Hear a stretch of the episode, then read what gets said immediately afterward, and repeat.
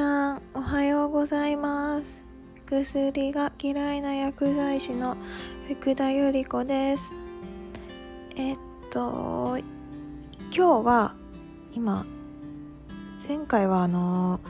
ロサンゼルス行ってたんですけれど今日はもうテキサス州のヒューストンというところに来ています。でヒューストンの中でも知ったのがバーベストンっていうところで海が近い町に来ています。とロサンゼルスはサンタモニカビーチ行ってきてすごく海も綺麗でで涼しくって過ごしやすかったんですね。でこの間もあの最後の日も結局あのハリウッドの方行ったんですけれどやっぱり海が いいなと思ってまたサンタモニカの方に戻っちゃいました。でサンタモニカでも私が主にいたのがベニスというところでであのベニスとかサンタモニカとかとビバリーヒルズとかあの結構高級住宅街なんですよね。だから結構建物もおしゃれだったりお店も綺麗だったり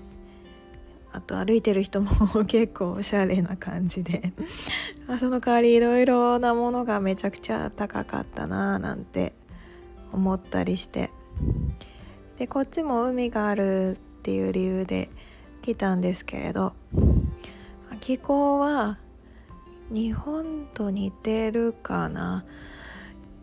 ちょっと今日本にいないのでどんな気候かわからないんですけれど日本もなんかかなり暑いようなことを皆さん言ってらっしゃるのでこっちもすごく暑くて湿気がすごくて蒸し暑いです。あのー、サンタモニカの方は涼しかったんですごくす楽しかった。過ごしやすかったですね。でそのちょっと時差が 12時間ぐらいあるので何て言うんだろう。一応1日前になるのかな。1日前にこう砂浜で、うん、下向きになってぼーっとしてたんですよ。うつ伏せになってっていうか。そしたらなんかあの足の裏側とかって あんまり日焼け止め塗る意識がなかったんであのあんまり気にしなかったんですけど塗らなかったら一気に真っ赤になってて今めちゃくちゃ痛いです。ちゃんと 日に当たる場所には塗らなきゃなと思って。あの以前日焼け止めの記事書かせていただいたんですけれどあのどうしても日に当たる時あのスキーだったりビーチだったりあの帽子とか日傘とかそういうので対処できないものに関してはあのなるべくお肌に優しいその酸化なんとかって書いてある紫外線、うん、散乱剤が含まれたものを買ってあの塗ってあのから必ずあのレジャー楽しむようにしてください。あのどうしても日に当たるの強い日に光に当たるとあのー、仮に日焼け止め塗らなかったらやけど状態になってそれはそれで皮膚に、あのー、かなり悪影響ですからあのほとんど日に当たらないって人は塗らなくてもいいと思うんですね。逆に日の光ってビタミン D だったり骨の合成にすごく大切なのでですけれどやっぱり長時間どうしてもレジャーとかの関係で日に当たるっていうことが分かってる場合は必ず塗りましょう。あのやけどになってしまってからあの、元の状態の皮膚に戻すまではやっぱり時間がどうしてもかかっちゃいます。それまでもピリピリして痛いですしね。あのー適切に使えば日焼け止めもあの決して体に悪いっていうわけではないですからあのその辺りは必ず使うようにしてください。あとあの虫よけ？スプレーとか？もう多分夏は結構使われる方多いと思うんですけれど。結構虫よけのスプレーもいろんな成分が入っていてあの子供にも良くない成分結構配合されているものあります。皆さんご存知ですかね？あのなので私もスリランカ行った時はあの蚊によるやはり感染症だったりあの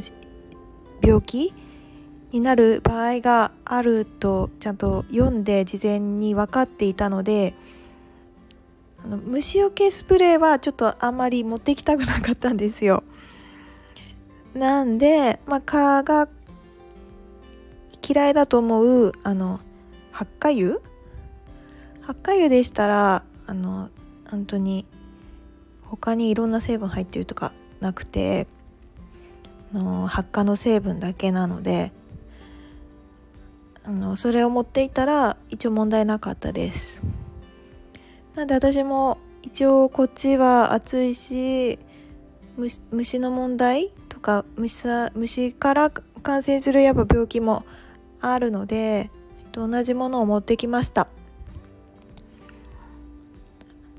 あのー、なので今のところそこまで蚊に刺されてはいないかなの刺されやすい体質なんですよ実は。あの。刺されやすい体質ってどんな人かご存知ですかね皆さん。一説によると足の裏の菌の数が多いければ多いほど虫に刺されやすいとか。あとやっぱ血流がいい人は虫に刺されやすいとかあるみたいですよね。だから私の足の裏の細菌はすごい数なのかななんて思ったりあの何もしないとめちゃくちゃ刺されちゃいます。なので今ちょっと8回は結構必須だったりしますね。虫除けスプレーに関してもあのまだ私もちょっと全然知識がないのできちんといつかちゃんと皆さんにお話できたらななんて思ってはいるんですけれど。でロサンゼルスからこっちに来てとスーパーにも行ってきました。うーんあのロサンゼルスの方はオーガニック系のスーパーがあってちゃんといろいろ洗剤とかも考えられてるなとかお話ししたと思うんですけれどこっちのまあ私が泊まっててるところから一番近いスーパーはまさしくアメリカンな感じのスーパーでした。あのー、本当にアメリカって感じ。あのー、大きいし体に悪そうなものばっかりであんまり買って食べたいなっていうものが少なかったかな。オーガニック系のスーパーもあるかなと思って探したんですけれど全然なくて。でロサンゼルスは結構地下鉄とかバスとかの交通機関が発達してたんであとレンタサイクルとかですかね。もう結構いっぱいあったから私車運転できないんですよ。あの 免許は18歳の時に取ったんですけれどあの都内に住んでるものなんで全然車運転しなくって。でこっちの特にガバベストンの方まで来るとあのバスも多分数時1日何本かあるかなぐらいだし皆さん車ですよね。逆に車ないと生活できないかなって感じ。からもう私もあんまり身動き できない感じで。でまあ近くのスーパー行って食べ物見たけれどうーんって感じでした。ただやっぱりあのロサンゼルスと一緒で量り売りはしてくれるんでねその辺りはいいなとは思ったんですけれど全然一般的なスーパーなんでねあのお肉とかもこう製剤不使用とかなんかそういうのは全然書いてなくてもうドンお肉みたいなしかもなんか一つがすごい量みたいな ものばっかりしかなかったです。うん。そんな感じでしたね。なんかスナック菓子もなんかすごいものばっかりしかなくて。あスナック菓子なんでねあんまり体にいいものじゃないけれど、うん、食べ物以外もうーんって感じのものばっかりでした。だから外食とかしちゃうともっとすごいんじゃないかな。だからやっぱりロサンゼルスと比較しちゃうとうーんって感じでした。まあその代わり物価は安いですね。あのロサンゼルスは超高かったからそれに比べたら全然安くて。うん。まだ生活しやすいって言ったらしやすいのかもしれないかなって感じです。今日はこんな感じでおしまいにしようかなと思います。すいません。なんか昨日はそのニューヨークの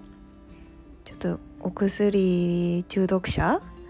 のお話しようかなって言ってたんですけれど全然違う話になっちゃいました。その話もあの近いうちにするつもりなのでで今日行ったスーパーの写真も撮ってきました。なんでこれからちょっとこんな感じでしたよって編集してあのインスタグラムのストーリーの方で載せてみようかなと思います。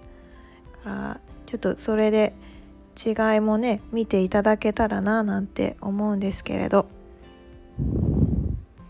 じゃあ今日はこんな感じでおしまいにします。皆さん良い一日をお過ごしください。Have a nice day. バイバイ